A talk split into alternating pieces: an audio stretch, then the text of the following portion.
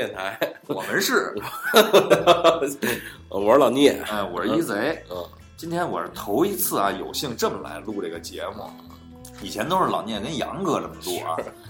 今天杨哥据说拔牙给自个儿拔发烧了，我操，拔治牙拔伤了，啊，然后呢，所以呢，就哎，我们今天就是我们俩人，因为不得不录了，确实是太长时间了。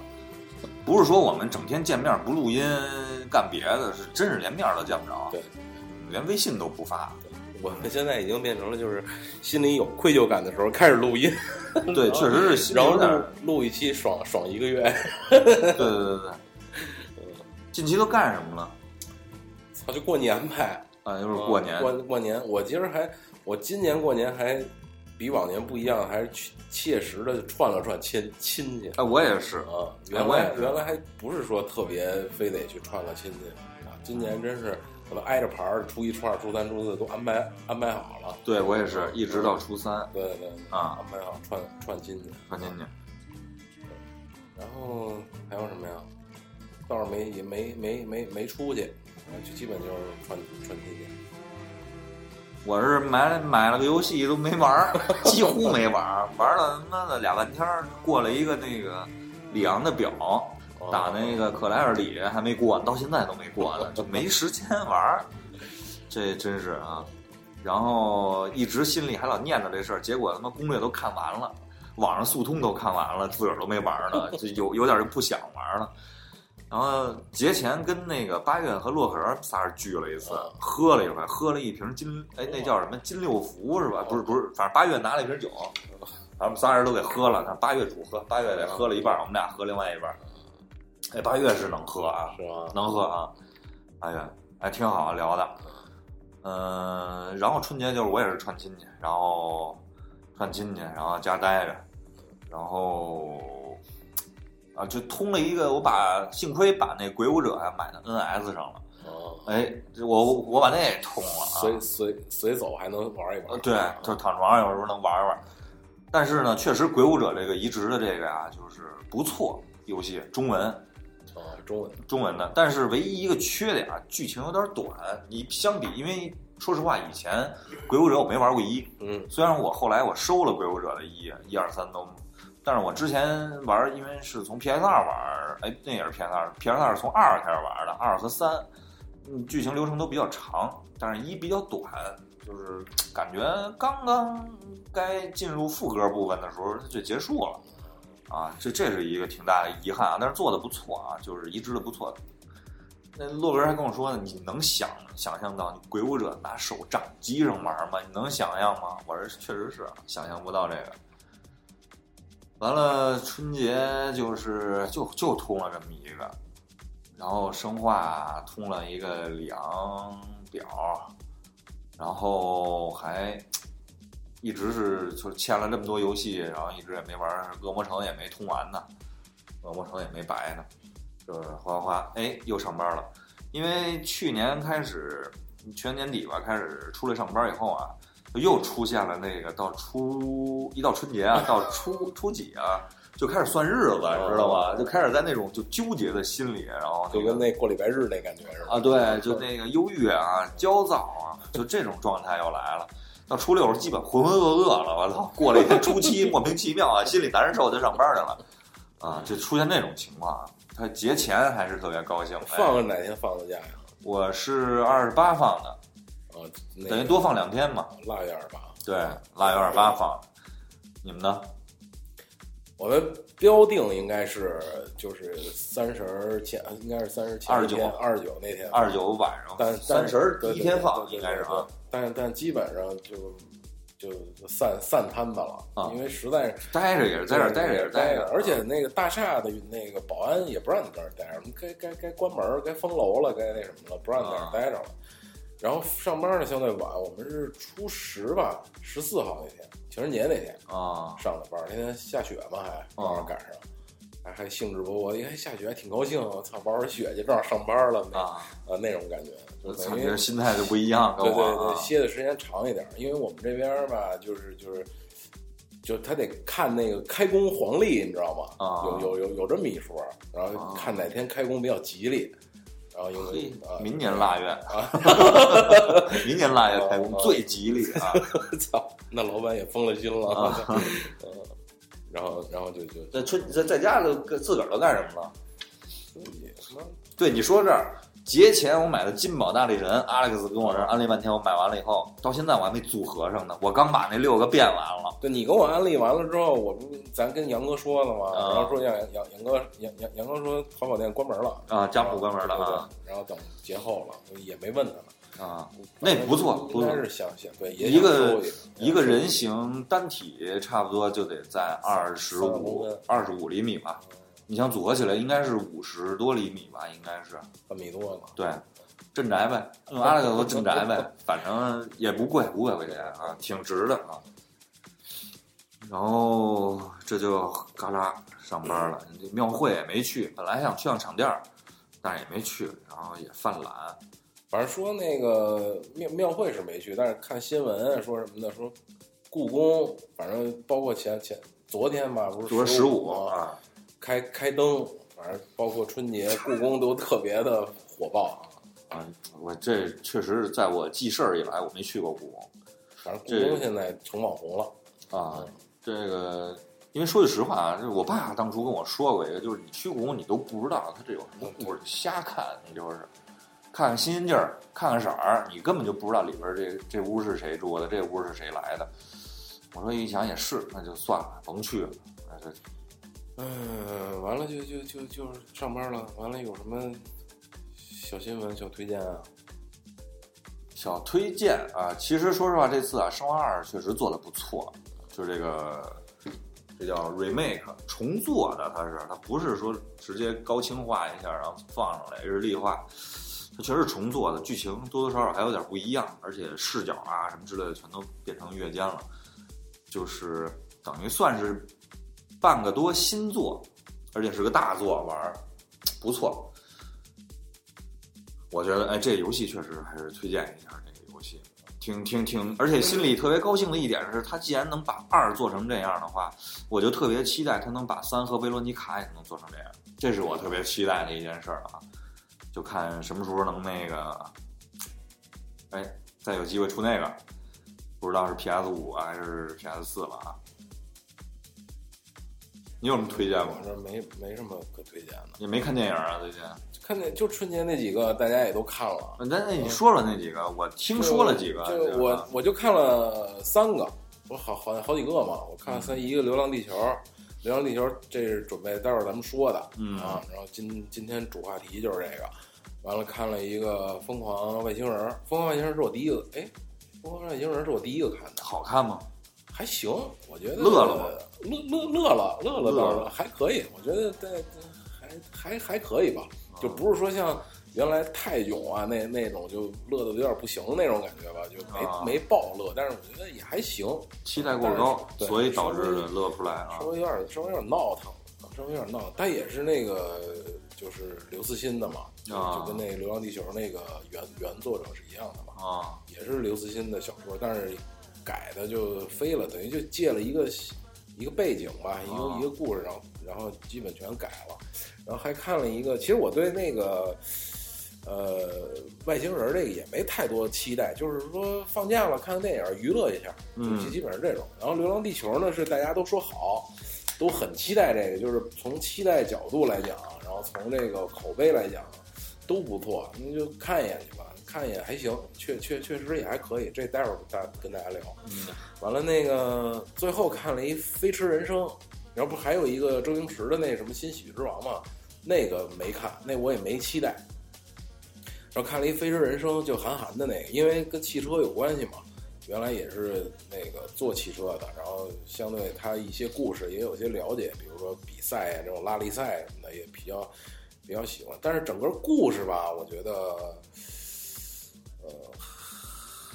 还还好，没有特别的，呃，出乎意料。就是比如说像这种类型，我觉得像什么呀？比如像《暴力鼓手》。啊就这样的感觉的电影。但是《暴力鼓手》你就让看着有点挺激动的感觉，还挺好。我一直没看到那个片儿，想你看看，那我那还是找不到啊。那还不错。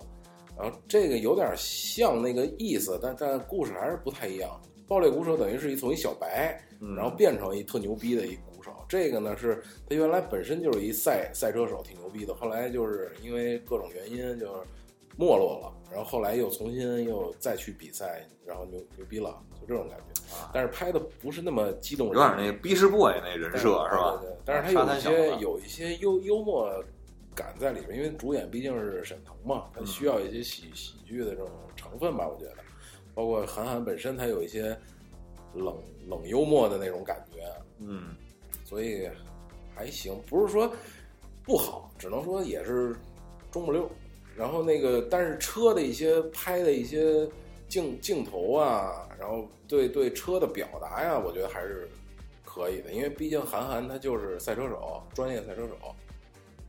然后他拍的那个车的那种赛道感呀，那种镜头感，我倒觉得还是对的。啊啊，至少是对的。没没说让一个就是其他的导演拍赛车，就可能就有点不太像了。啊！他拍的至少我觉得那个那个东西还是对的。反正我看过预告，以前在那个什么呀什么电影后边有一啊，在那个叫那个《乘风破浪》是吧？嗯那电影，然后完了有这预告我看过，然后我记得里边有尹正是吧？啊，对对对啊，我就老觉得他特逗，老是那个 那个费玉清是吧？老想起这个来 啊。因为说句实话，沈腾这么多，这最近这几年挺火的，他我觉得他还是真的是那个叫什么来了，《夏洛特烦恼》那篇儿，我操，我觉得那片儿剧本写的那个埋的梗是够，我操，我觉得配角儿什么都到位啊，配角儿啊，尤其是这个班主任王老师，哎呦，王老师太棒了，王老师。那王老师那角确实在各个这个片儿里，我觉得都都挺出彩儿的。啊，这个好像也有他吧？我想不起来，好像有，好像不是有他不是汤唯前男友吗？是吧？吗啊，对啊我，操，不知道。汤唯前男友啊，嗯，那差点结婚了什么之类，反正新闻各种啊。行吧，基基本基本就这些。嗯，最最近啊，前两天我又没事儿翻着翻那个《活着》那书小说，我又翻了翻了半天，看了那么俩半天儿，然后反正看了一多半儿吧，我觉得还行，嗯，哎，不错，看着跟以前感觉多多少少有点不一样。就是这个人啊，这个就是什么时候能悟出来自个儿，这是一个哎每个人都要经历的这么一件事儿。就是你，就是咱说白了，就是什么时候开窍。哎，前面可能有的人可能六十岁开窍，有的人可能十几岁开窍。你开的越早，可能受益就越早，就这么一回事儿。而且另外，我也又悟出一个道理啊，就是也不是悟出一道，就是它是一个这个就是平衡的这么一个道理。嗯我又悟出来，真的是就是任何万物都需要找到一个平衡，不管是你的生活、你的工作、你的家庭，包括你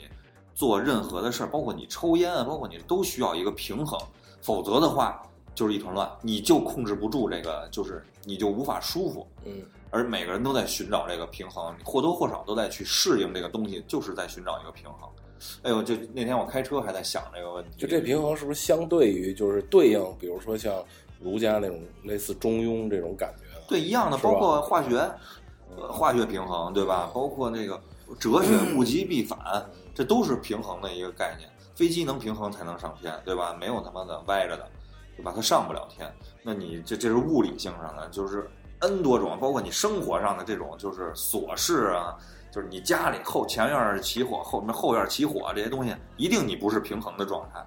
所以就是，所以很多东西就是，哎，就是让我反思这些啊。可以按照这个一贼说的这个思路，比如说你出现什么麻烦事儿了，那肯定是有有一方有一方肯定是倾斜了，对，所以你得解决这个，你是那边添点儿还是那边减点儿？对啊，想一想这个。没错，没错，没错。嗯，行了，那那咱切首歌，切对对，切首歌，切切切切首歌啊啊切首歌。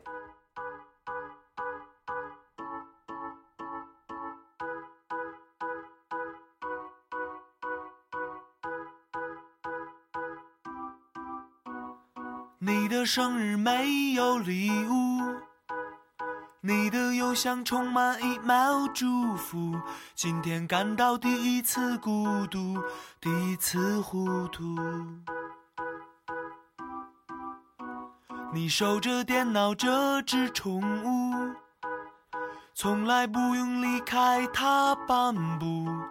也不用担心千年虫，它是四位数。他从来都是完美回答，你不断升级的想法，再也没人关心礼物，在乎过代价。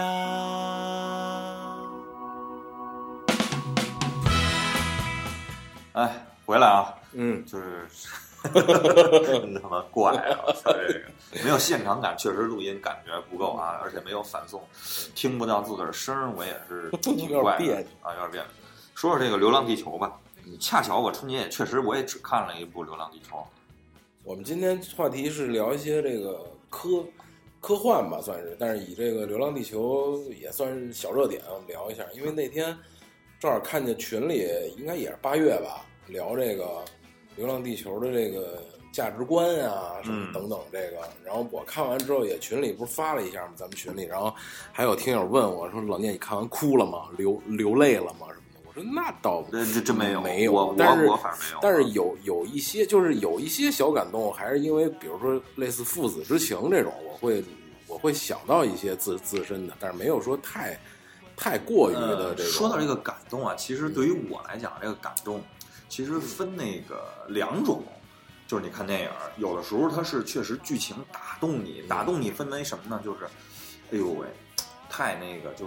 悲了嗯，太悲伤，很直观那个悲伤就要叫哭泣嘛，就是那个是吧？然后还有一种呢是激动，就是举个特简单的例子，就是就是咱说句直白一点的，奥运会中国得冠军升国旗奏国歌的时候，我有可能是眼泪都嗯就是湿润啊，很激动，融入那个境境界了啊。所以所以说这个片儿，我确实，其实我他妈的是那个，就是我我挺爱掉眼泪的，看电影，尤其是包括那个你想想之前看的那个，呃，叫什么来了，《寻梦环游记》。嗯啊，那个那个操，那是我头一次在电影院他妈嚎啕大哭，真是我操，就是前面百分之九十五那片儿我都没事儿，我还烦那狗呢，嘎嘣儿最后百分之五一升华，我操，你真受不了，就是就是，但凡有这种相同境遇的这种人，或者家中有你思念的人离去的这种情况，我觉得都很难坚持。我觉得他这个太好了，那个片儿，他给了我一种解释，他给了我一种就是新的一种哎安慰。其实他们都还在，我觉得这个是特别感动的。这当时我是我捂着嘴就跟那儿一开始，后来都捂不住了。然后我儿子最后跟我说了一句：“爸爸好像难受要吐。”这这是给他的感受啊。但是我真是就这么一情况，然后后来发现很多人都是那样看那个电影，这是一种就是哎，真的是打动你了。但是这个《流浪地球》确实我没有出现这种情况，但是不得不说啊，这个片儿，呃，我觉得至少有一多半是我还是挺认可，认可的，挺认可的就是应该是认可的。啊，就是值得我去鼓励他。我觉得挺认可他们做的这些。虽然我没有看过这个原著的小说，而且我也后来我看了一些文章啊，就是他只是拿了原著小说的一个大部背景一个背景，然后他其中一很小的一一个桥一一个段落吧，然后展开演了这么拍了这么一个电影。然后这个电影给我最最一开始的感觉啊，我说他不会仿《星际穿越吧？刚开始看的时候就在帐篷里看天上什么之类的。嗯，《星际穿越》是那个就是那个诺兰马对马修麦康纳嗯主演的那个，嗯然后那个片子呢，一开始我是硬着头皮看，看不进去。后来我这人是愿意看什么样的类型电影啊？就是他们到达了那个星球的地表，在海上拍的那那个就全是水的那个，全是水那个，就是但凡到这种镜头的时候，我都巨爱看，就是猎奇感。哦，因为我特别想就是在这儿先推荐一个小的一个，我不知道我之前说过没说过啊。呃，有一个 BBC 的一个那个，哎，不是，是 Discovery 的一个那个纪录片儿叫呃《旅行到宇宙的边缘》嗯啊，这个大家可以搜一下，那个 B 站上有啊，有有生肉，我不知道有没有熟肉啊。然后那个大家可以看一下，那个片儿给我最大的感触是什么呢？就是他去了太阳系所有星球的地表，啊，他模拟出来的地表是什么样的。哦，这种就是看那个片儿的那种孤独感和猎奇感，心就是会给我带来特别大。你包括你像很多电影都出现这种，就是要吸引我的原因啊，就是普罗米修斯，他去了那个星球的那个地表，然后去的那个那个叫什么来了？先那个造物主的那个宇宙飞船嘛。然后包括这个契约，那个异形契约，因为他到了一个新星球的那个，基本都是太空流浪的故事啊，流，他不是流浪，就他是太太空航行的航行，他到了那个地方，对对对啊，到了那个就太太空旅行这么一个啊，对啊，对他去了那个具体的地方，而不是在宇宙空间中，对对对，啊，他去了具体的那个地表是什么样的，然后那种东西，哎，这种东西特别吸引我。然后因为怎么说呢，这可能是内心猎奇，是吧？就感觉你比如说你没去过上海，你从北京坐飞机啪落地了，哎，那一瞬间，哎上海什么样儿？这啊大高楼，我操，比北京高，就那种就感觉。就是就倒不是那种，就是嗯啪，你融入到这个上海独有的那个环境里了，嗯就是哎，这是老老洋房，嗯然后我去那儿拍，忍不住拍了好多照片然后那个哎，这是这种啊这照片儿，哎，这种这叫上海，就是啪，你一下站在南锣鼓巷的胡同里啊，就是当然了，我不是说现在的南锣鼓巷啊，就是你站在胡同里，我操，北京桥的胡同里，哎这是纯纯正正的哎北京胡同，哎，这种感觉是比较吸引我的。然后他这个《流浪地球》呢，一开始就是我一开始一看，我说这他妈不会是那个仿《星际穿越》吧？一开始爸爸跟儿子这家庭生活最后不行了，我马上就要走了，我就给你陪你再走一会儿，是不是？要走了。然后，然后开始呢，就等于是哎，啪，镜头一转，我觉得就是哎，他有点那种就是怎么说呢？就是打消了我这个念头嗯，因为他到地下城了嘛嗯。我印象里啊，就是到地下城，空间站完了以后就到地下城了。嗯地下城这个，我当时给我另外一个感觉了就，当时我就比较新鲜新新奇，就是我看他地下城到底怎么设定，他打动我一点啊，设定的就是这个地下城有地下城的特点，北京范儿的就地下城。还是有有烟火气这种感觉哎，对它不假，对。它虽然多多少少有点这个比较流行的名词啊，有点赛博朋克 这这这劲儿，是不是？但是就是跟《银翼杀手》那 那那那那种世世世界观设定似的，那个，但是呢，哎，他他妈的有那种，包括他课堂，印象特清楚，那个阳光是造出来的，是是是，然后包括那个，操，让我想起了林妙可，我操，那第一个小那班长是不是林妙可？然后后边是马车同学，我操，这当时我就想起了这个。然后包括他这个就是，而且当时又也是过年的那种状态，就是他比较丰满。这个地下城这种赛博朋克这种地下城的，他哎，他总让我吸引我，就是哎，他还有什么设计的？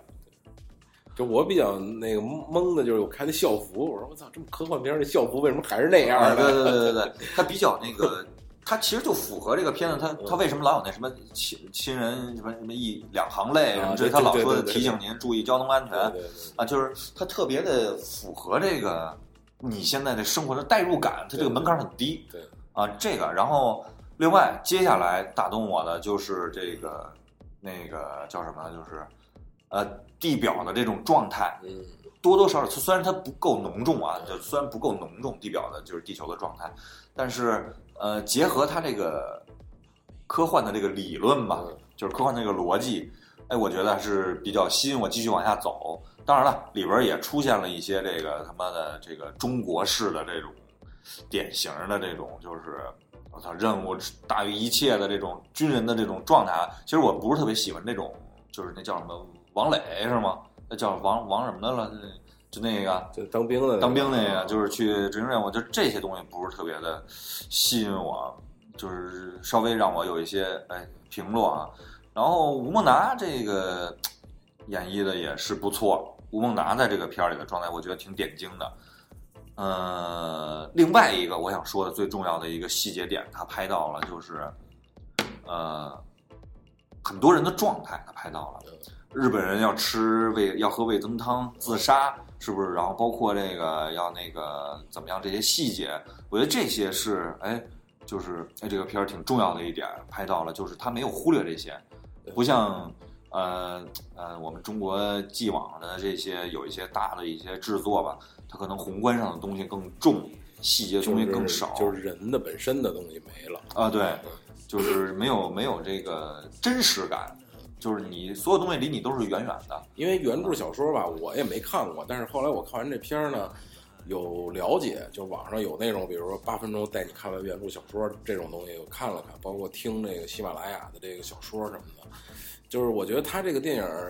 呃，中间的这些细节也亏得是这个原著小说相对于比较，呃。也不能说精彩吧，我不能说它精彩，那就是因为大家可能也了解刘刘慈欣那个《三体》啊什么的也都知道，就是它本身就是借科幻的这种外壳，或者说借科幻的一些，也不算借，就是以科幻的形式，然后里边写了好多人人性的东东西，关于人本身的这种，他没有说好好多科幻，叫三三体也是，它是好多科幻的内容在在里边，但同时它一定会描写，就是在这个有有有有。有，呃，灾难呀，有有欢乐呀，有悲伤的时候，人的状态是什么样？嗯，他并没有漏这些东西，嗯，所以电影里他会把这些细节东西表表现出来，体验可能更更好一些啊，体验更好一些。然后包括他的这个理论，也是确实是因为他这个理论等于就是给地球等于推出这个太阳系嘛，自个儿变成一飞船走你，是不是？走起来，然后那个去这个哈 二的移动城堡啊，对，然后确实，你像这个木星的引力啊，这些，然后就因为这个啊，就是我又特意又看了一遍这个，这个等于就是大概扫了一遍那个流浪到那个宇宙边缘嘛，旅行到宇宇宙的边缘，然后我又看了看这个木星，确实牛逼，大呀，大，真他妈大，然后那个。就那个叫什么？那个，因为在查那个，正好看那些相关东西，他老老这些推送嘛。然后木星等于在九十年代吧，好像，给中国扛了，给给地球不是给中国还行，红色的红色的木星啊，给地球扛了二十一个那个陨石嘛，等于是啊，挡了一下，对，挡了一下。然后每个陨石大概最小的，好像我记得也得有，好像是两千多米，就两公里大的那种。然后砸到木星上面以后呢，能看见那些，就是那。尘埃啊什么之类的，说那个至少要三个月才能散去，我说真牛逼。因为在那个《三体》里好像也说过，就是未来那个地球要灭亡了，有几种方案，有一种方案就是躲在这个木星后边，让那个外星人攻击不着这么一个。所以他这个，我觉得刘慈欣对木星还是有一些这个情怀在的。是月亮指不上，月亮指不上，就他妈逢年过节吃个月亮，你说你真是啊。但是月亮其实，其实你要说科幻啊，最早月亮一开始是，我觉得比较直观的给大家带来。我记得是六十年代吧，有那个月背星人，大家可以查查这个啊，因为之前我也看，多多少少稍微有点看过这些。月球背背面的。月球背面，对，因为它是黑的嘛，它是没有光的嘛，这些。然后包括这个像木星上那大眼睛啊之类这些，就是因为它是一个。风暴嘛，风暴。然后它那个，我印象里啊，它的直径应该是三万公里，比地球好像都差不多。地球四万，我记得，反正一圈好像四万公里。对，然后那个风暴就一直跟地球差不多了啊，一直跟那儿吹了几百年了，好像是啊。我操，我说真牛逼！这你要在那上面，我老老是身临其境啊，我操，那怎么玩啊？我操，这还他妈生化呢！我操，但是它大呀，那地地球大那么多倍。躲躲开那点，所以说你说，其实这也是因为太阳系也是一个平衡嘛，嗯，就是大家在这一个轨道上去转，是形成了一个平衡。如果当有一个平衡被打破的时候，就一定会出出现不同样的这种效果。就太阳要炸，太阳那叫什么什么什么什么，那名词叫什么来了？就《流浪地球》里说太阳会爆炸那个什么闪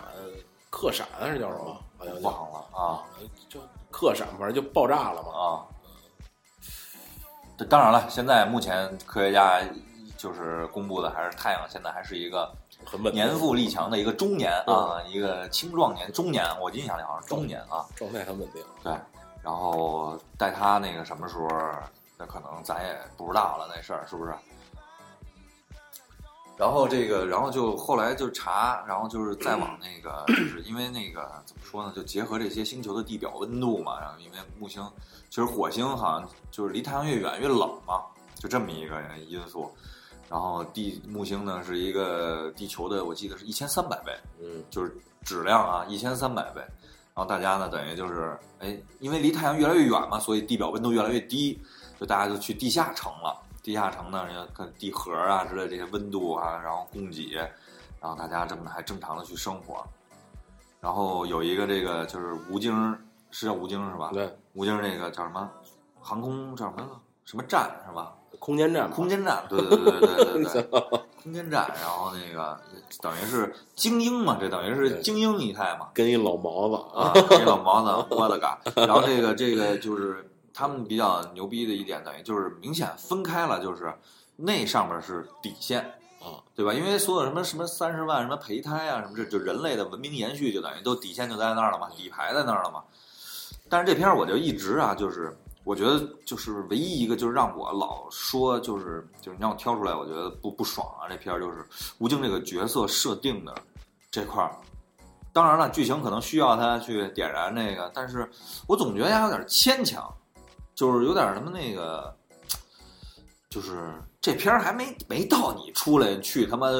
冲大个儿呢，是不是？你在那个就因为我我在网上看了看，就这个片儿啊，它原原片儿比这个我们上映的这个片儿要长二十一分钟，等于它还是删了二十一分钟的内内容。所以其实我看的时候就也有点觉得这个这个这个故事本身它有点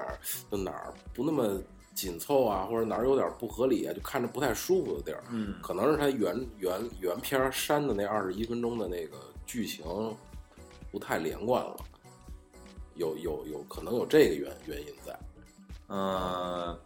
因为他那篇文章最后评论的就是说。好和成功的关系，就是成功在于我已经删了那二二十一分钟，所以你才能过审，然后才能大家看着可能更更更舒服一点。但是如果这片子能能让大家看到更好的一面，应该是原来那个长的那个版本，会可能会更好一些。啊，导演剪辑版嗯啊，然后这片儿里就我再说一个，就是它细节设定，就是那个车，嗯哎，那个我特别的，我觉得挺牛逼的。我不知道这片儿，就是因为现在中国电影已经走到挺商业化的这种，至少概念上，你像它会出一些后续的一些这些东西，我不知道这个会不会有这 IP 出来这个模型啊？哦我觉得还是可以的啊，呃一千以里，我觉得我可能 选择能接受一下这个可以跟哎那么什么乐乐高什么合作一下之类的这种。对乐高啊、HT 啊什么之类的这些是不是？或者是这些车模的这些，这个哎，出于这边，我觉得那车设计的有点当年那个霞光一号的感觉啊，人间大炮啊对一准备那劲儿啊，那个而且确确实是，应该是咱们比如说，都是概念里一上车应该是个方向盘或者一个、嗯一个杆儿啊什么之类的，还一球啊，三维的，对对对，三维的，不是二维的，所以这块儿还是当时看的那个。后来吴孟达这个这个这这这个这个桥段还当时有点感动，哎，吴孟达这一块儿，然后后来就是这个出了一个这个叫什么北京的这个叫什么技术宅，出了这么一个，然后噼里啪啦的，而且他这个桥段涉及的这个这个起承转合呀，我觉得也还挺有意思，就是这个已经不行了。我就对啊，我觉得这么设计是合理的，要不然都让你想到了，是不是？不可能。我觉得这个以色列科学家已经啊噼里啪啦的啊成功，但是我就不明白这个成功率为零和这个最后这个矛盾这块儿，这块我我我有点没想明白啊，为什么又成功了？那你那零，对，就是全全世界的科学家或者包括什么都证明没戏，那最后还是可以的。嗯，所以这块儿我觉得是啊，有稍微有一点那个，就难道你那个就在那紧迫时候的一瞬间的智智慧光点就能点燃人人人类希望之光嘛？就就就那种感觉啊。对对，这个就是以色列科学家，呃，保留了一丝态度啊，就你你对吧？你这个东西就是，我觉得就是你可以说成成功率是百分之零点零零零零零一，极低，不值得去那个什么的。你也不要说它，就不要肯定是吧？你不要下那么大的那个定论，所以你让人心里就觉得这片儿就是逻辑上有一点儿说不通，是吧？就是不合理，不 make sense，是不是？还有就是那个为什么就咱一开始说的，就是想聊这个，就是那天八月说这个片儿里的这价值观的这个事儿，就是你有什么想说的吗？就是那段儿，就那段就不合理嘛。就是他是，就是我感觉，因为我有可能我看的有点粗糙，因为我就看了一遍，而且又带着孩子，然后那哔哩吧啦的，就是可能没太记清楚啊，就是有些东西。但是我印象里一直是，他就是为了回去看他儿子，但是最后呢，他是为了救他儿子，就是都是跟他儿子有关。这个我觉得就是，当然了，这可能是一种落地接地气儿的一种啊，但是我怎么觉得，就是还是觉得哪儿有点不太对劲儿啊？对你，你这事儿，我觉得它不是一量级，不是一级别上的一个，就这两个，就是对吧？然后另外是那个，你想你老毛的战友都他妈为这事儿，操，崩了，都崩了，然后你还这儿，操，就我操，鲁呢还还对，我觉得这这块儿是八月提的那个意价值观的意思就是说，你拯救多少多少万人，但是你得牺牲多少多少人的这这种，就是我我我我牺牲五个人就一就一亿个人，合不合理？就就这种，我我既然可能判断已经是零了，那那那就别那什么了呗，就是我还是保留这个空中间站，然后飞到其他地方去，但是。我并没有，我想回地球，或者我想保护儿子，那我得牺牲空间站。牺空间站里还有好多人呢，嗯，那我得牺牲这这些人，然后保护那个。而且就通过剧情来判断啊，我老觉得这个事儿是他们考虑并不是特别的周全的一件事儿，就已经开始执行了，对吧？因为你到木星这块儿这个问题，对吧？这是一个挺挺严重的一个问题，对不对？当然了，你有它好像是有什么原因，太阳啊什么之类的这些。哎，你说太阳这块儿，我觉得它里边有一段设计特别好，这好像一开始啊说这是最后一次日出，啊，哎，我觉得这特牛逼，这设计的啊，这点，就最后一次日出，哎，我觉得当时我操，这就大家得去参观一下。啊，就也不是参观一下，就是哎提顺嘴提了这么一句，说了这么一个事儿，哎是哎，我觉得哎要开始了啊，对不对？这这这种感觉，这种细节啊，他抓到的这些，但还是整个大背景吧，因为故事，因为原著的那个故事逻辑，我觉得还是还是还是可以的，挺强。因为它中间还有，比如说这个人类的这个反反叛军和政政府军，因为他有的影评就提到了，你看有游行的是吧？对，有游行还有还有那个那个拿着枪，为什么那些救援队拿着枪啊？因为你去救地球这个发动机，你不用非拿着枪，你不就是一工工程师嘛？但是那些人应该是是政府军，应该还有一部就是原原原来小说里啊，应该还有这个这个叛叛军，等于还有人类之间的这种冲冲突在。对，等于是一种无政府的一个混乱的状状态下啊。这游戏这不是这个设定有点，大家可以试试那个之前玩的那个 Division 啊，你也没玩下去，但是我白了那个游戏，那个有点那个那个背景下，就是百废待兴那个那那状态，然后有一些那个就是人类的阴暗面的那些组织出现啊，挺有意思。马上初二了啊，三月份初二了，Division。然后就说回来啊，就说这个，就是刚才说到那一点比较那个重要的一点啊，就是，就科幻电影，我认为其实并不是说，刚才我们也聊到了啊，就是什么是科幻电影？科幻电影最重要的是什么东西？就是它是它这个逻辑是合理的，嗯，他自己的这一套科幻的这种逻辑是合理的。我觉得这片符合这个，就是大部分是符合这个的。当然，我没有资格去评判这些，我只是说我个人感受啊。就是它大部分是合理的，让你哎能够认同它这个 王合理，啊，王合理合理，我操，哎，easy easy basket，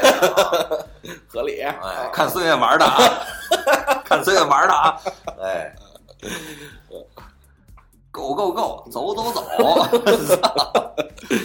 对，确实是，就是你，你就跟你说一个编一个给别人编一故事，或者哪怕你说一谎谎谎话，就是你你你得自己把这个圆圆上，对嗯，你看成功的科幻电影都具备这个最重要的因素，就是它的这套科幻的理论是合理的。你从比较有名的啊，咱们说到这些，这个星战，对吧？这是我觉得这是应该是行业标杆了吧？嗯星战这么多年，应该得快五十年了吧？不是不是，就没没五十年，他那个这三十30三十多年了，对三十多年了啊。然后你包括你像这个异形，嗯，对吧？你包括像这个终结者，是吧？这个包括前一阵儿不还重新上了那个铁血战士吗？铁血战士啊，铁血战士，说实话我没仔细看过啊，铁血战士。然后这些都是在符合一个大的逻辑下，然后去展开展开，不管是一些小的分支、片番外，还是一些什么。其实我觉得，你看这个片儿，就就咱假想，其实它有很多可拓展的东西，它可以讲地下城的番外，嗯，对吧？它可以讲这个之后的故事，这是正片儿，对吧？它可以讲前传传，是吧？它也可以讲或者空间站的事儿，或者某一个人物的外传啊，对，我觉得可拓展的东西真的是特别的多，也是特别让人值得期待这些东西。所以说，它的理论只要合理，它的分支就一定是就你足够这个啊。你这个世界观只要是对对的，就在你的影片里，在你这故事里，就是你你这世整个的世界观是大家能接受的，就就就 OK。对你就可以换另外一个角度去看这个世界，去换另外一个角度再去看这个世界观。然后你比如说是你像我一直觉得啊，就是这种比较，你看刚才我们还聊到，我觉得你像《楚门世界》可能都算一个科幻片儿，嗯，因为它这套逻辑让你真的是想起来，我操，很很很真实，细思极恐那种感觉，对吧？对你为什么会觉得细思极恐？因为因为它合理了，对，就合理。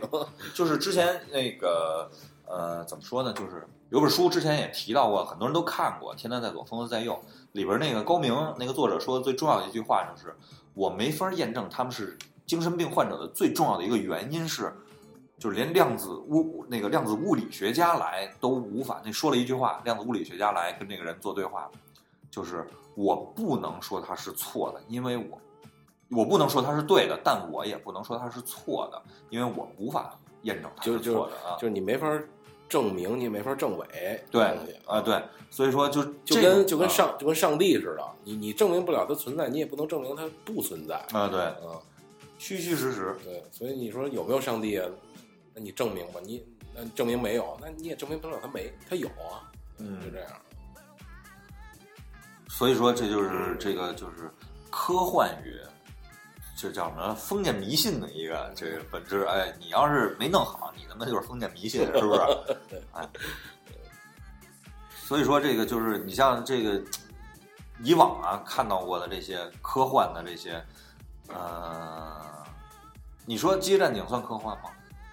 我觉得也也应该对，算它也是在那么一种末世状态下的一种哎生存状态？包括那个魔终结者啊，终结者，我是传奇，对对，我是传奇。当然，我是传奇的那个，你要从剧情来讲，它是比较丰满，但是你要从这个就是呃这么一个时代来讲，它比较短，所以大家都比较期待它第二部嘛。它的前传是什么样的？但是第二部现在一直迟迟未出嘛。然后包括这个威尔史密斯也不演，所以说这块儿比较比较那个什么，呃包括那个瓦力是吧？啊瓦里瓦里啊也是那个状态，芙对，就啊是世界都没了，留那么一小机器人儿，哎那种末世状态嘛。然后这种东西就是，哎，它是合理，它这种就是逻辑、原因，然后是吧？前因后果，起起因、经过、结果是吧？我比较早接触的可能科幻，就是我我有印象里的啊，就是那个《银翼杀手》，那会儿有应该有一有电脑电脑有游戏四张盘，我记得。对，我就玩那，因为最早比如就玩啊什么，比如枪车球这些，包括古墓。后来操，有一个《银翼杀手》的一游戏玩玩吧，我操，还挺有意思的那游戏，嗯，我还真的玩了玩。我是知道，但是我没玩那个啊，《银翼杀手那》，我记得是三张盘还是四张盘？对对对，。挺长的，然后逻辑感什么的，这种这种，包括刚才刚才说的合理性啊这种都挺好的做的。但是后来拍过一个《银翼杀手》电影，有两部吧，第一个好像叫什么《银翼杀手二零四九》，还是叫什么？那个我没看，二零七七吧？是吗？啊，我忘了，我二二二哎，二零四九还是我想不起来了，2019反正有有那么一个，后来又拍了一个，啊后来那我没看，但是第一个那我没看下去，我印象里是谁演的？是哈里森福特是吗？还是是吗？应该就是他，因为当时那个游戏不用的啊，对就是他的那个对对对对对对对，看报纸什么的，我记得那里对对对啊然后，然后从《银翼杀手》完了，第二个，我反正我印象里啊，第二个可能比较有感觉的就是《第五元素那个布鲁斯威利斯》》啊，那个吕克贝松导的吧？哎，是布鲁斯威利斯是是是是啊啊啊，对嗯，还有那女的叫什么什么娃那个吧。啊，啊啊那个是我上高三毕业那年出的，反正看那种片比较烧脑，你老得去就是自个儿琢磨明白了。它这个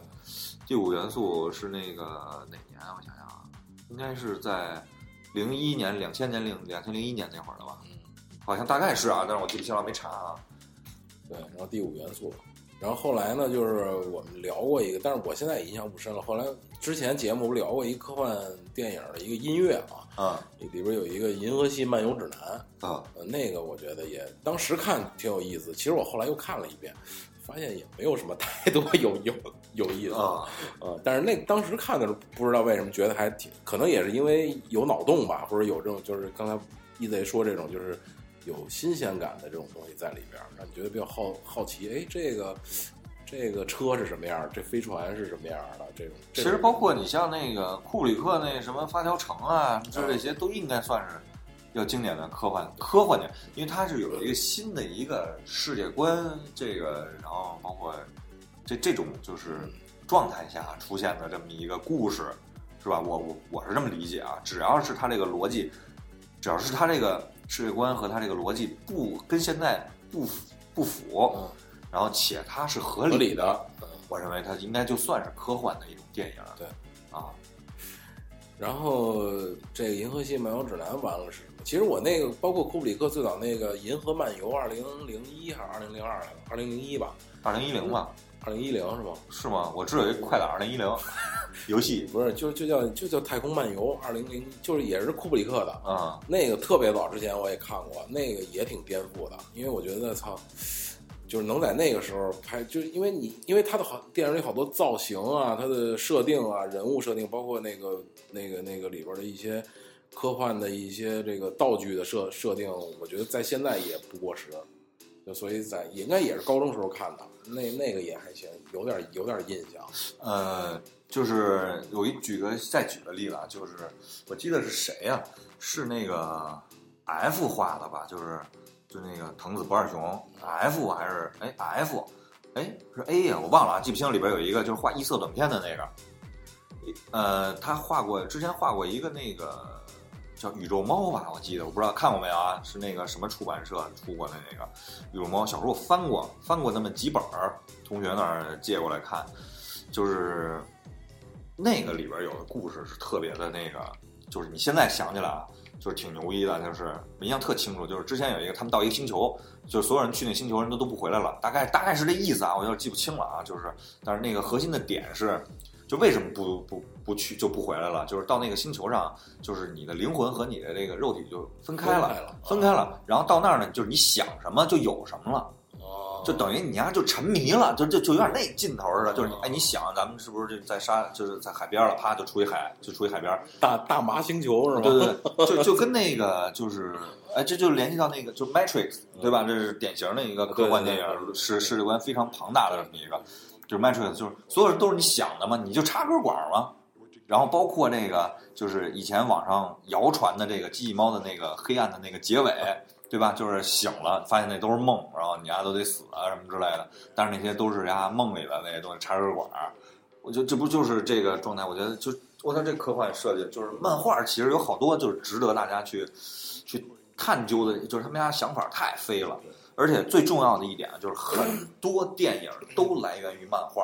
哦，对，就是呃，你包括啊，就是你像那科幻的那叫什么来了？那个那谁拍的那个？那个就是那个梦梦那叫《盗梦空间》，《盗梦空间，盗梦空间嗯盗梦空间》之前应该是那个那个叫什么来了？金敏的那个动画叫什么来了？是红辣椒吗？还是叫什么来了？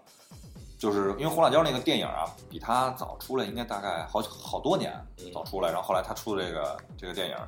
我忘了，还有包括其他的那些，你像金敏的好多电影都被翻拍成电影，呃，为嘛的不污，还有那个叫什么来了，就是等等吧之类的，诸如此类，就是这些，就是动画动漫这块儿出这个科幻的东西，可能比电影更先锋，因为它相对实现起来会要容易，要容易，就是它只需要画就 OK 了。信手拈来就啊对嗯，所以说就是这块儿，其实就是动漫这块儿的这些科幻的作品，其实也是有特别多，包括你其实你像机器猫，对，不其实我觉得机器猫就是咱小时候真正接触的一个。时间空间上的对这些转换，然后这个这个旅旅哎，行但，但你说到这个，我突然想起来，就是评论里什么说《流浪地球》是我从霹雳贝贝之后看过的中国的这个科幻片了。就是中国的科幻片最早我们看的是霹雳贝贝，我操，霹雳贝贝也也，其实你要说起来，小时候你要现在想起来霹雳贝贝，其实更多的是回忆情节啊。就是，但是小时候确实是哎爱看这个，爱看这个。我印象特清楚，坐那游北京游乐园嘛，啊，那司机坐那公共汽车，嘿，今儿这路真他妈顺，全他妈是绿灯儿。我操，我印象特清楚，我操，开那么大公共那个，我操，倍儿北京，我操。杨威威，没想到啊，他掐我，其实那个故事拍的，我觉得就就是，好像从我们从现在感觉来就不是那么合理。啊，对，对，但是因为那片儿，你像我那片儿老结合到什么片儿里啊？就是老跟什么现在一想就是混在一起，就是好爸爸坏爸爸。对，因为生活的东西过于多，就是生活状态的东西过于多，他只是这个人这个东西带给他的这些困扰和一些实际发生的一些事儿。突然想起那个霹雳贝贝他爸来了，那那演员有霹雳贝贝爸就是一一长，我不知道叫什么，一长长脸儿的一个偏偏长椭圆脸儿的那么一个。啊，你要说这个，包括这个张嘉译最早期演过的一个那个科幻电影《魔表啊，》，对对对康伯斯是不是 康巴斯那会儿人家还不叫张嘉译呢。是吗？对他原名原名叫张什么我忘了，大家可以搜一下啊，就就张张张张张一丁什么类似这样的名。对对对，还不叫张张张嘉译呢，后来改的。然后还有就是印象比较深的是那个《回到未来》吧，回到未来啊回，到未来。回到未来这个一就是当时给我的感觉啊，就是呃，就是这名儿就特别吸引人，对吧？就是回到未来，就是人家去回到未来啊，啊人家去过去了我靠，这这反正我记得有三部是吧？对，有三部，然后有那么一怪博士，长得跟那个金凯利似的，那那不是金凯利演的是吧？不不是不是啊，然后那片儿，但是就因为那片儿也比较老了，八十年代的片儿是吧？对但也是很后来看的了。嗯对，就中国那会儿有译制片儿嘛，引引进过来译制片儿，特别那个，我因为我印象里特别那个那个特别那个，就是邦交委和枪花那感觉，我觉得是吧？对，就是那个胶片上有颗粒感的那对对对对对啊，就那种范儿的啊。然后还有什么呀？还有什么科幻的电影啊？然后就后来就刚才包括一贼说那个《星际穿越》，也是我看的时候，以前节目里我记得跟大家聊过，就是我是有一次是下班，也不是下班，就下午我去要拜访一客户，啊然后我要等他，就是他得他打比方六点下班，但是我三点就到了，我也没事儿干。当时一看有一电影叫回叫叫穿越，晕了，啊，叫与这个那叫什么来了？星际星际星际穿越啊啊！我说进去看一眼吧，因为我一看电那个那个星际星星星际，我本来是想下午吧进去然后睡一会儿，啊就借着那种科幻也看不懂那种感觉但是。烧脑烧你家睡不着。但是我操，对，就是最后连客户我都不想见了，啊就是出来，我觉得这个世界观有点改变那种感觉，就那你知道吗？片儿前面埋的所有东西，其实都是后边的结果啊。，然后再一看导演是诺兰，我操，一下疯了，你知道吗？嗯，就就太能想对了，对对就这种感觉的。就那电影真是，本来说看看前面，然后没劲了，开始慢慢闭眼要睡，然后我操我操我操我就这种感觉了，我操就这啊种。对对对对对，反正啊，就是你还想不到，我操，就真的是那个让你想不到。然后包括后来也出了，就是还行，火星营救，火星救援，火星救援啊，那是那个马达马达马蒙啊，然后他演也是涉及到这个地表的这些东西，也比较吸引我啊，所以就是。大概是这种，就是这么一情况啊，说说说这么多，感觉要结尾了似的啊，但是不是啊？对，然后网上还有评论说这个就就是那种那种，就我觉得无脑评论吧，就是说，包括你说吴京的演员，因为有的演人确实不喜欢吴京，嗯因为不喜欢吴京，然后就就是牵连到就是这电影就是直接打打零分儿啊，打啊打一分那这没必要啊对，我觉得那个那也是也是没没没有点那个，就是就是特别的那个怎么说呢？就是呃，鲁迅有一篇文章叫《拿来主义》，说的特别就是一把火把房子烧了，那叫什么？那是憨蛋，憨 是吧？是吧？啊，就是就是你要取其精华嘛，是不是？你要是，我觉得那种就是包括那种就是啊反日啊抗日啊什么这那的，我操你，就是连他妈洋务运动的时候还他妈知道师夷长技以制夷呢，你得知道人家哪儿强，而且对，而且他说，比如说你这一提到爱国题材就不爱看，就零就零分。其实我倒觉得你，你要从传统经验上来讲哈，比如说你一提爱国这样，包括《战狼》那样的，就是《战狼》就可能已经开始好一点了。包括之前的，只要你一提爱国，一定是像原来咱们看的那些死鬼子的那种抗日片那样的，对的，那样的确确确实是有点儿那什么，但是但是其实爱国本身没没有错，嗯对吧？但是你只是还是咱刚才说的，你故事编的合不合理？你有没有就是就是我我原来判断美国片儿跟中国片儿就是就是就是这么个意思，就是也是那个哥们儿告诉我的，就是利益，不管这个片儿的利益，你的世界观是什么样的，中国人呢就把这个故事拍的特别不合理。然后这个整个逻辑不合理，但是利益可能特别高，必须得爱国，必须得怎么样。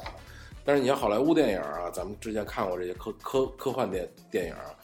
它利益可能并不高，但是能让你相信，能让你觉得它是合理的，能让你相信这个片子它就是 OK 的，就是对的。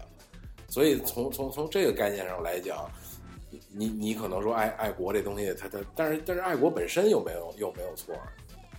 包括原来我听那个前两天有一新闻是什么嫦娥几号还是什么那个登月嘛，就中国的这个登月飞船载人登月飞船，那个新闻其实并没有特别火爆，因为从从那个苏联、美国之后，其实好像就没有登月的这个人类载人飞船登登月这个。对你说这个，我就再多说一句啊，就是就是之前我我也在网上看过一个小段子，就是人说如果要是美国拍这片儿会什么样？有些人评论了一下，写一篇那个，我觉得写的特好啊。有一黑人兄弟，然后特不着调，然后那个 然后那个黑黑人搭档特不着调，然后美国总统是一个黑人，然后说这个啊我们要不行了什么之类的这些，然后开始营救之类的这些，然后就是这就让我想起了什么？就是想起了二零一二。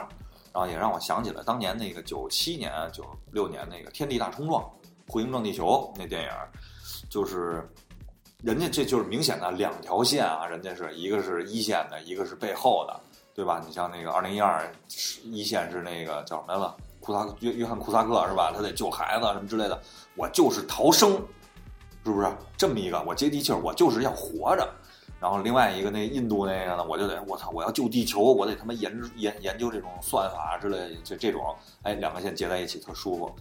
然后天地大冲撞呢，我印象特清楚是那个有一个地面新闻工作者跟他爸，然后那个就是等待这个海啸，然后总统那个宣布诺亚什么就是方舟计划，然后那个还一个宇航员一队去他妈那个炸那个彗星去没炸了，最后他们撞彗星了，这么这么这么几条线走，人家是哎。各有各的干，各有各的目的。这个这个《流浪地球》呢，多多少少就让我觉得，第一条线在地面上去努力去拼这个基层的这些东西，但是吴京这条线太平了，太平了，就是我要去，你不让我去，我就要去，我你不让我去，我就要去，啊，就是他欠缺了一些他这边这条线的一些东西。当然了，有可能他这条线不是主线，但是不够丰满那条线。就是你突然让我想起了这个，就是二零一二和这个《回应撞地球》嘛，就或者说它本来可能中中国特，因为你刚才已经说了，大家已经想象到如果美国拍是什么样了，嗯因为已经有有城市化了，啊，概念化就我们都能想到了，所以为什么看到美国大片现在已经没什么感觉了嘛？因为就看画面什么的，故事已经咱们都能猜得到了。那中国这个就是为为什么觉得好？因为故事跟美国的是有是有差别的了，然后但是水平又能达到那个水平了。哎，你还记得你看的第一个美国大片是什么吗？我记得可就是真真是去电影院看的啊对，应该是那个我都忘了叫什么名儿了，就是好像是哈里森福特演的嗯一个片儿，枪战的，但是我忘了叫什么了。枪战对，就在地质礼堂看的，我都哦这有印象，就是片名我想不起来了。啊！我在海淀图书城看的，我妈给我的电影票，我应该都已经上初一了，然后看的那个《死亡地带》，摩根·弗里曼演的那个他妈猴子有病毒的那个啊，我看的那个，哎，那就是哈里森·福特呀，是吗？啊那可能是一个片儿，我忘了名儿了，那不是枪战，那他妈都是病啊是吗？啊，得病的那个感冒就全死了啊，我看的是那个，印象特清楚。然后后来就是什么，好像那什么不是，那不是在电影院那个叫什么《真实谎言》啊，不是，那我看的盘啊，我没在电影院。哦那那好那应该挺爽的。我后来我现在还看呢，我觉得真他妈爽！我操，什么都会，我操，真牛逼啊！呀啦呀啦，我就跟那里学的，我操！哎呀，嗯，然后他们说到哪儿了？操！呃，说到那个，就是美美国引线之类的啊，对，然后就就说，对，就是说网上评论，对，就是就是说，基基基本就这就这就这几个点吧，反正就就是反正网上评论，然后我我截了一些那个图，可以就是我的朋友圈里的，啊就是朋友看完《流浪星球》的一些发朋友圈的一些评评价吧，算是可以给大家分享一下，念念。就是这哥们说，趁还没下架，赶紧刷一下《流浪地球》里程碑式的作品，毫无争议。除了吴老师政治投机式的演技精湛如硬史，其他的地方都感觉非常牛逼。一部太空硬科幻题材的作品，却更深入的刻画出废土科科幻的情感纠葛。中国硬科幻会越来越好吧？再见了，霹雳贝贝时代。这首，啊，底下他就推荐首歌，啊，他说这个反正倒是比较那个，就是主流吧，嗯我觉得比较主流的一种那个评论，就是因为我达不到这境界啊，达不到这境界，我不是影评人，我也没，我就是自身一点感受，就是对于他说的，就是其实也能感觉到认同点跟咱们是差不多的，就是对吴京这条线不是特别满意，对，但是呢，对于这个里程碑这个概念。Milestone 这个这这这个概念，我觉得因为一开始也说了，吴京啊是一开始是客串，嗯然后呢，但是呢被他妈坑了。啊就本来预算不够这电影，然后说你给客串一下，一开始还说是有片酬的，但是串着串着呢，串了他妈三十多天，就发现预算也不够，然后这导演跟那吴京是很熟的嘛，就是说那个咱别付片酬了，你再串你你再串几集吧，行，接着串，串着串着预算又不够了，又又画秃噜了，然后结果吴京丫自己投了六六六千万，最后不是说那电影完了，不是说感谢吴吴吴京吗？啊有那么一个字字幕嘛，就是说这吴京还投了自己花嗯自己掏自己腰包还投了钱了，啊呀睡了吗？操，丫怎么能拿出这么多钱？这事儿就别聊了吧，我操，比较敏感。啊 啊，就是人家自己投了一部分钱还。然后这个这哥们儿评论说说刚刚看完 IMAX 版的《流浪地球》，你看的是 IMAX 吗？不是，普通的啊。嗯，然后评论几句说论视哎，我戴眼镜看的，反正戴眼镜就是三 D 普通三 D、IMAX 是那屏巨大那个。啊，我也我好像没看过 IMAX 版的。然后论视觉效果，个人以为已经达到好莱坞后天的水准，色彩、影调甚至高于前者。呃，整体呢比以往科幻呃过过程科幻片儿确实进步了很多，说是里程碑式的进步绝不为过。但我就弄不明白了，这大年三十的怎么还要上课？这都那么多年过去了，校服怎么还那么 low？啊，不过依然值得表扬，我居然没有在影厅里睡着。就是他说大年三十不也那地下城不是也是过年嘛，嗯，还他妈上课啊，嗯，反正可能有一些这种小细节吧，不合理的地方，对对对这有点那个，就是多多少少我感觉有点吹毛求疵，对，就啊，鸡鸡蛋里挑骨头那种，对，有点吹嗯毛求疵，就是我觉得就是这个点啊，它确实我没关注到这个点，但是我觉得校服那些东西是。那是接地气的一种表现。那你为什么还要说亲人两行泪啊？这你为什么还要说这么老土的话？为什么不说点科幻一点的话，说点听不懂的，对吧？我觉得中间说有删了的一个镜头是那个那毛子跟那个吴京说说这个所有的太空站啊什么这些建设都是俄国人造的。完了，吴京有一台词儿说：“嗯，对，都是我们造的。”然后下一个镜头是那个呃空间站上有一名牌写着 “Made in China”，啊就等于是所有太空站其实都是 Made in China 的。啊，然后这个这个朋友评论啊说，作为一个买了十几年科幻世界杂志的人，我觉得还是有资格评论《流浪地球》的，拍的很不错，真的不容易。为了时长做的内容改编，其实也都能理解。啊就这样，就还是肯定的。嗯对这个这个，因为怎么说呢，还是这个题材这个讨巧的一个原因吧。这么多年来，没有这种题材的电影出现，能拍成这种程度。然后就还有这这这是二宝评的，啊，二 二二宝说什么？我听听。我说瑞雪兆丰年，他倒没怎么评《流浪地球》，他这正好那天北京下下雪，啊，他就想起《流浪地球》这事儿，因为不都是那种白雪覆盖嘛。他说：“瑞雪兆丰年，令我想起影片中苍茫的地球带着希望前行，即使在漫长的等待，在宇宙中也只是一瞬。新年快乐！北京下雪了，《流浪地球》哦，他在北京呢，我这没见过，没见过。上次他们那个洋洋跟他们那个杨哥跟他们聚去了，嗯，然后叫我，我那天正好有事儿，我也没去，没聚成啊。那，这个也可以跟大家分享一下。他是说这个吴京背后的这个人，就是他的妻子啊，叫什么什么南啊谢谢谢谢南啊，我就等可以跟大家共共勉一下这句话：真正的老爷们儿不是跟老婆呃斗斗狠争高低，而是学会服软。女人是被呵护的。这是作家牛油果说：丈夫是妻子的命，妻子是丈夫的运，加在一起叫命运。这个发朋友圈肯定是个女的，对，是吧？这肯定是肯定是一听就是太太酸了 啊！这肯定是这这这个这这是给他老公看的，这肯定是啊。这这这个略过，这个这个东西不用看啊。呃，还有一个她老公发的你有吗？没有，没她老公微信。呃，还有一个是这个评论，说是这就是刚看完《流浪地球》的观众留下来的影评吗？请问他们到底看懂了没有？他底下发了一视频，就是说这个影院看完《流浪地球》走了之后，这个影院一片狼藉，就各种垃圾呀、啊各种什么的。他的意思就是说，这个《流浪地球》这个你们真正看明白了没有？他所谓的看明白，可能就是说这个保护环境哎家园啊啊这种这种感觉。呃，其实这确这个事儿啊，我觉得啊，就是对于这个，就是他的这种评论啊，我觉得其实与其去去去去去那个，就是要求别人，不如从自己做起，这是最重要的一点。然后这个还有一个说是这带孩子看的，他说连着两天影院度过了傍晚黄金时间，妹妹陪哥哥看《流浪地球》，哥哥陪妹妹看《熊出没》，两部片子都讲了兄妹之情，却丝毫没有影响他俩的互看不顺眼。我感觉《熊出没》比《流浪地球》好看。嗯 呃，晚上五环外放了俩呲花，总觉得可能把土星给点了。啊，就但是我没看这个《熊出没》。我也没看，我也没看。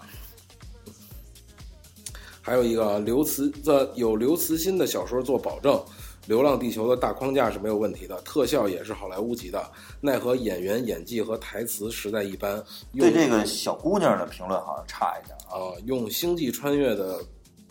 标准衡量肯定是没戏，大概比《火星救援》还差点意思。作为国产第一部硬科幻电影，值得肯定，但感觉有点辜负大刘这么脑洞大开的剧本了。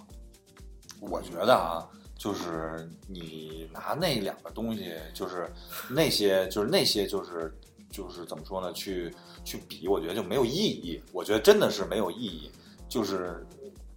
首先第一，咱客观你要非要比的情况下，我觉得你应该纵比，你不应该横比，没有必要。人和人不一样，大刘和诺兰也不那这个导演叫什么了？导演和那个诺兰也不一样。叫郭帆还是啊，对，也不一样。你你能说他谁好谁坏，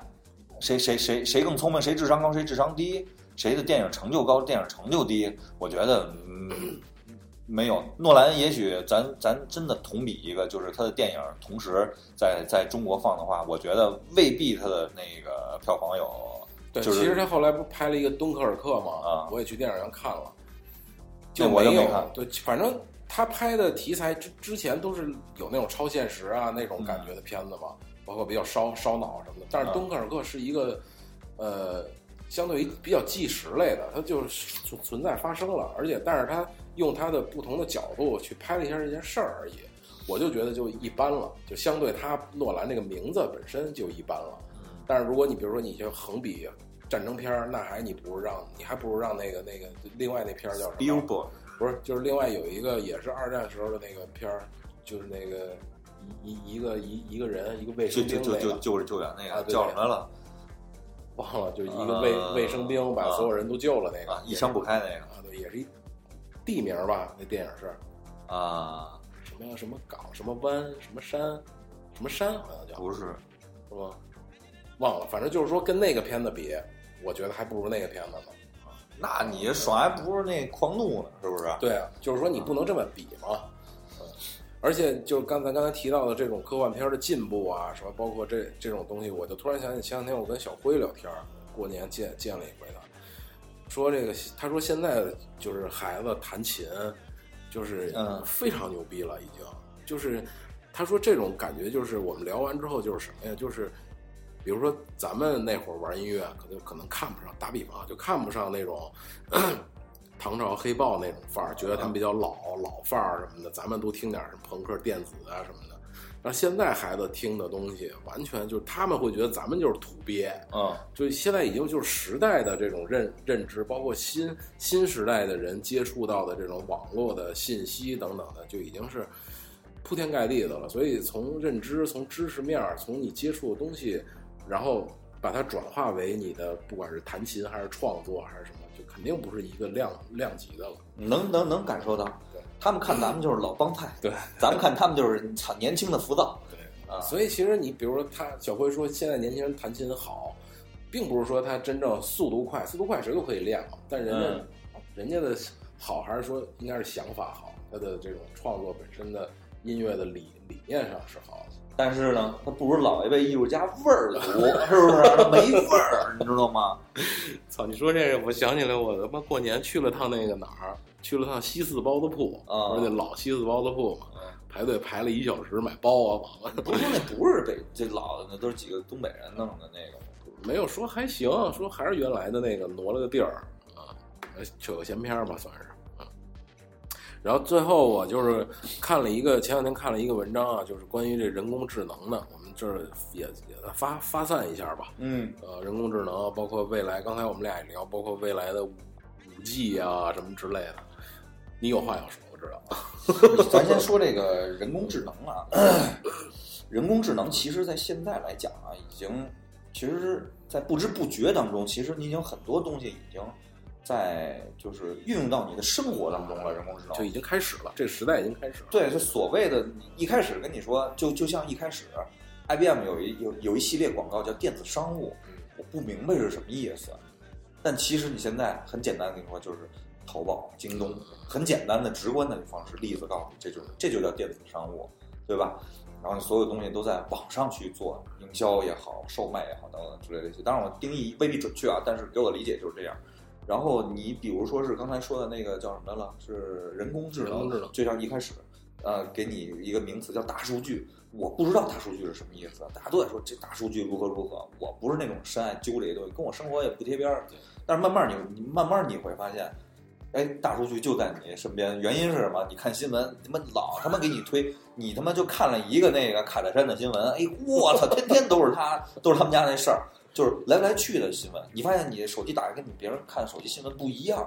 为什么？你你今儿看了一眼这个卡尔卡的衣服，哎你发现淘宝面上老挂着这卡尔卡的衣服，你点开一看，就它这就是大数据，你你用通过计算这种东西来预测你下一步或者你的兴趣爱好是什么。我觉得是是属于 AI 吧，人工智能吧，就是就是就是人类开发出来的一种智能的这种表现。我觉得这些就是，然后包括逐渐的出现了这种这种叫什么，就是呃，就是在影响你习惯上的这种东西，就是迎合你习惯上的这就是这些等等。对，正好就是我们说说这科技对我们生活的这个改变吧，算是正面反面的，我们都可以聊。其实之前我们有一期节目叫《科技毁生活 》，就是我现在还是那个观点，就是呃，我真的非常讨厌微信，而且现在惧怕微信的一种程度，就是微信手机一震，我特别难受，心里就是我就就是就跟撵豹子似的，第三张牌是看是不是微信，然后微信来了，一点一点看是是不是，我就就是总有一些顾忌和忌惮这些东西，就是有些东西把人的看似拉近了很多，却其实是推远了特别的远。把你人和人之间的关系，就是变成了那种就是一点都不经典，都不 classic。这种东西只是在中国，别的国家发展的很缓慢。你去你去国外，你会发现橱窗的展示艺术是很重要的一点，包括现在也是。你去日本，你去英国，对吧？人家会对人家的这个老的这些东西会保护的非常好，因为这是我们的历史。但是中国太可怕了，就是就是已经到什么？你因为那天我还那那天我还讲 O to O，嗯 O to O 没了。嗯 O to O，然后我想什么是 O to O 啊？想半天，哦，好像叫 online to offline，对吧？线上到线下。然后那些我操，当初讲那么多，最后一公里吧，最后三公里解决这个问题，解决那个问题，痛点这些特特傻逼的这种，就是就是他妈的什么 BP 呀、什么之类的这种这这种就是融资这种词儿，然后就是现在已经哎转向了，已经不在这个什么 O to O 上面了，是不是？然后现在开始 N 多公司都没了，然后大公司中国走的最重要，我认为走的最重要的一点还是，其实你在历史书上已经学过了，什么叫托勒斯，是不是？什么叫穷克，是不是？什么叫这种这种资本主义，就是高度的这种。其实中国现在是在往这个方向上再去走。你 O to O，你那么多哔哩吧啦的，什么乱七八糟的，什么都有，送这送那的，什么都有，最后你不都变成 BAT 了吗？啊，你变成不是 BAT，你发现它背后还是 BAT，是不是？这就非常典型的这种大托勒斯嘛，那不就是？就谁说过说你了解历史，你就能判断未来嘛？嗯，我给大家你知道知道没没说完，你再说到五 G 这种东西，对五 G 5G 其实五 G 对我来说已经没有那么大的吸引力了，就是它不像那个四 G 到三 G 的那种过程。你像咱们从最早从 E 到那个三 G 是吧？那二 G 到三 G 的一个过程是这个文字到图片的一个过程，看彩信，是不是彩信？然后每天还有什么什么新闻报，是不是不是不是短信报，是不是叫什么了？类似那种有点小图片儿，就就就就就就那什么了。然后从三 G 到四 G 就变成了图片到视频和音频的这么一种过程啊，大家可以看一些，哎，发展出了一堆像这种什么 B 站呀，这这这这这个这个叫什么来了？就这个传媒圈的这个影像的这个平台叫呃呃优爱腾，是不是？啊，优爱腾，优爱腾是不是？这 BAT 和优爱腾，优爱腾背后其实还是 BAT，别别啊，还是 BAT。然后大家哎，这种综艺节目啊，这些就是影视啊，包括这些内容微，电影啊，什么那个就是等等之类这些内容，迎合这种级别的出现。那五 G 你能会出现什么呢？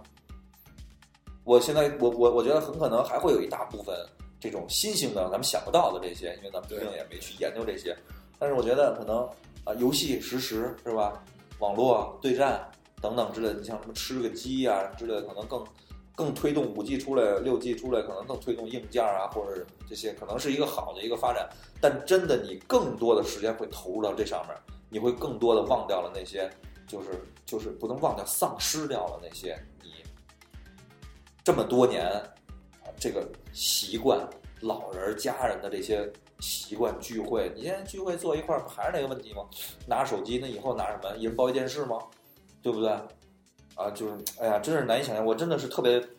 从某从这个观点来讲，我其实我更更讨厌这个五 G 的到来啊。你你多说说话，其实聊聊天儿，是不是？其实你这个就就有点像我我一会儿想说的这个这个感觉吧，就是它有一种就是其实从从从无到有，然后到毁灭的一个过程。其实是什么呢？就是我我前两天看这文章，他他的意思就是说，人工智能啊，其实不是我们现在所感受的，就是人造出来的机器，嗯它相当于是人类的下一步进化，就是生命的下一步进进化。就生命分一点零、二点零、三点零。就一点零，比如说就是单细胞生物，嗯然后就地球一开始的那种那种状态，然后慢慢变二点零了，就开始就是一点零，包括动物啊、植物这这种，然后二点零就是人类，就是有有有有智慧了，然后有这种可以自我判断呀、有这种想法、有欲望啊，有这种东西，就是从生命的角度来说，比如说身体硬硬件方面它无法迭代，但是软件是可以做迭代的，就你下一代的可以继续把你的这个经验啊什么做做复制啊等等等。那三点零时代就是说，就是你不不可否认的是，人工智能可能是下一步的生命演化。那不就是天网吗？终结者吗？你该把这个对人，就你造了我，我就该给你弄，了。对就是说它的它的它的它的硬件和软件都可以自我的去迭代，自我的去那什么。然后这是这是一点，然后它其实它最后要说明什么呢？就是它可以佐证几点，然后它接着说，宇宙是有目标的，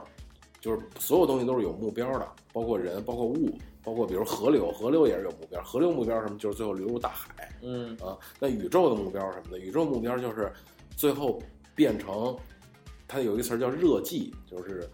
呃炎热的热，寂寞的寂，就是变成平衡，也就像刚才说的平衡的状态，就是所有东西都没有状态，没有都是无序的，都是乱的，但是它是无聊的且完美的一种平衡的状态。这叫匀速直线运动。啊，对，就是就是宇宙相当于毁灭了，消消消失了，但是很平衡，很那个没有没有东西在流动了，没有能量在产生了，啊，是是这么一个，就是宇宙的目标最后是这样。对，因为能量都在损耗嘛。对，然后他他他说，但是为什么会有生命的出现？宇宙当中为什么会有生命的出现？不就联系到比如生命一点零、二二点零了吗？它就是为了加速宇宙最后达到这个目标而产生的生命，然后所以才会有一点零，然后你你产生你产生生命，你就得耗能嘛，能量耗没了，不是宇宙就毁灭了吗？嗯，那一点零不够，就是演化出了二点零，人类现在开始毁，开始啊开始造，啊，造的还不够，就是必须造立起来对对造起来，就是发现人类造的不行，就是让人类变成一种工具，他去发明了这个人工智能，人工智能比他妈人类还能造啊，啊，就所谓的什么五 G 时代啊，就这种东西就来了，还那么还还他妈能造，辐射起来。对，辐射起来，然后就是说人我要我要去太空，我要去宇宙，那人工智能就能帮你实现这个，瞬间就给你造宇宙飞船就出来了。就他妈死。然后就毁，就木星什么逼玩意儿，就往就他有一个举例子说木把木星拆了，然后做一个大球体围绕太阳，然后呢就是能能能量嘛，就永远用不完嘛，就太阳的能能能量嘛，但是你还是在消耗嘛，把木星也给拆了，那木木星怎么给拆了？不就是把把把木星能量就先给毁了嘛？然后再可能比打比方进入什么生命的五点零时代、四点零时代，再往后就其实就是不停的在消耗宇宙的能量的这种东西，你得造出更能造的东西来，然后最后完成宇宙的这个毁灭的这个目标。我觉得这个还挺有意思的。你说这儿，我就又想起了《流浪地球》一个不符合的地方，就是就可能是我化学学的不好啊，但是氢气爆炸最重要的一个原因啊，它被点燃，它应该跟氧气结合，但是在他妈宇宙里是没有氧气的。氢气不能被点燃吗？直接那你在氧气里边被点燃，真空状态下怎么怎么能点燃呢？它要点燃的情况下爆炸了，它才能生成水，H2O 两个氢气配一个氧，不是两个氢气配一个氧才能燃烧吗？对啊，才能生成水吗？才能生成水是氢是不不可以的是吗？对，氢是在氧气状态下燃烧吗？啊，你要说这种化学，我觉得我也不好好想。在真空状态下是不能那个燃烧的呀，它没有氧气呀，对吧？而且就算你你那个撞过去，你那给它那个，那氧气也不够啊。你地球它有多少氧啊？你过去你给它，对不对？当然了，唯一一个可能就是，哎，它已经跟大地球的大气已经结合了，它已经把那个大气吸引过去了，所以它可能那块能给一部分，但是它也不是整个木星爆炸，它也就那一块儿。啊，说说多了，说远了，这是我突然想起来的。对，反正我觉得这个逻辑自洽是合理的，嗯对吧？就是他先说，呃，AI 是什么？AI 是人类的，就是生命的进化，人类的进化，生命的进进进化。然后下一个逻辑呢，就是说，宇宙的目标是毁灭，是全无，是佛的那个状态，空。啊，是空我能啊能理解啊。对，然后最后这个逻辑就是为什么演化出人人工智能，就是为了加速宇宙的毁毁灭，造起来啊，啊。所以我觉得这个意思对我觉得这逻辑是完整的，还挺有挺有挺有。反正这也不是一辈子的事儿啊，慢慢来吧，慢慢慢慢慢造吧慢慢造吧。上下五千年还没有我呢，还没有我这几十年，是不是？不在乎。哎，对，再问你一闲篇儿，就是嗯咱也咱俩去瞎聊吧。就你觉得有外星人吗？有有，我是相信有。感觉上是有的。对，因为就还是他说啊，就是地球既然有生命，那其他星球很有可能也会有生命，有生命，然后其他星系也有可能会有生命，而且文明程度你也不可预算是预测是什么样的。嗯，我觉得是有的就只不过我们可能没有机会碰上，啊，对是吧？对，就就就就我觉得这个很简单，就是一个就是就叫什么了，螳螂捕蝉的这么一个一个过程嘛。可能我们是螳螂，但我觉得我相信一种说法是有，但是不在一个时间维度上。打比方，地球生命有人类、有动物、有植物，然后这这这些东西灭绝了，然后再有一部分，它可能不是同时存在。我觉得可能同时就会它不是说再生长在地球，它可能比如说火星，OK 了，开始开始生生长。火星那几亿年生命完了，然后木星能是这样的，我觉得是。但同时存在的几率，也不是也不是说没有，但只不过肯定是见不着，我觉得是。不过有可能像你说的这种情况，这是属于是一种能耗消消耗的这么一种状态。因为太阳最早的时候肯定更热呀，嗯，对吧？太阳最早的时候可能更热，更热的情况下呢，可能比如说土星或者是那个卫土星、土卫二之类的这些，就在更相对远一些距离的这些行星上面，可能会有一些适合，因为那会儿地球温度可能对，地球温度会越来越高，越来越低嘛，等于是越来越低，然后就是因为它的太阳可能就是能耗越来越小，它适合生命的存存活了。好像生命是必须得有碳，就是元素周期表里得有碳、氢、氧、氮这四个，然后得有水，水且在零到一百度之间才能有生命。呃，那地球正好在这个太阳的这个范围内可以，正好适中啊。对对，就有了。原来呢，就可能就是更远的地儿，而且这是多维度的，其实地球它的核心也是在消耗能量，也是在可能就是在变化嘛，就是越来越高也好啊，或者越来越低也好，这能量越来越少，它也有这个问题嘛。反正就是最后就是空。不过你要想到这个，我就想刚刚才就说佛说的那个空，佛佛佛学也挺牛逼的。嗯，不是说佛教啊，我说佛学，佛教跟佛学好像还不是特别。其实我觉得他们都是哲学范畴，啊，对，都是哲学范畴应该是。就是都是他妈的那个就是四大皆空那那那走走那范儿啊，物极必反那劲儿啊，这都是啊。空空，行了，嗯，行，这么多很长时间聊了这么多，也挺高兴。嗯，挺高兴。嗯，完了，给大家拜个晚年吧。啊，对，正月十六拜晚年。对，嗯，晚年幸福啊啊，猪年大吉啊！拜拜。拜拜拜拜。海边看天，还以为那就是最最遥远，却不知道你就要去向哪里，更不知道你已去不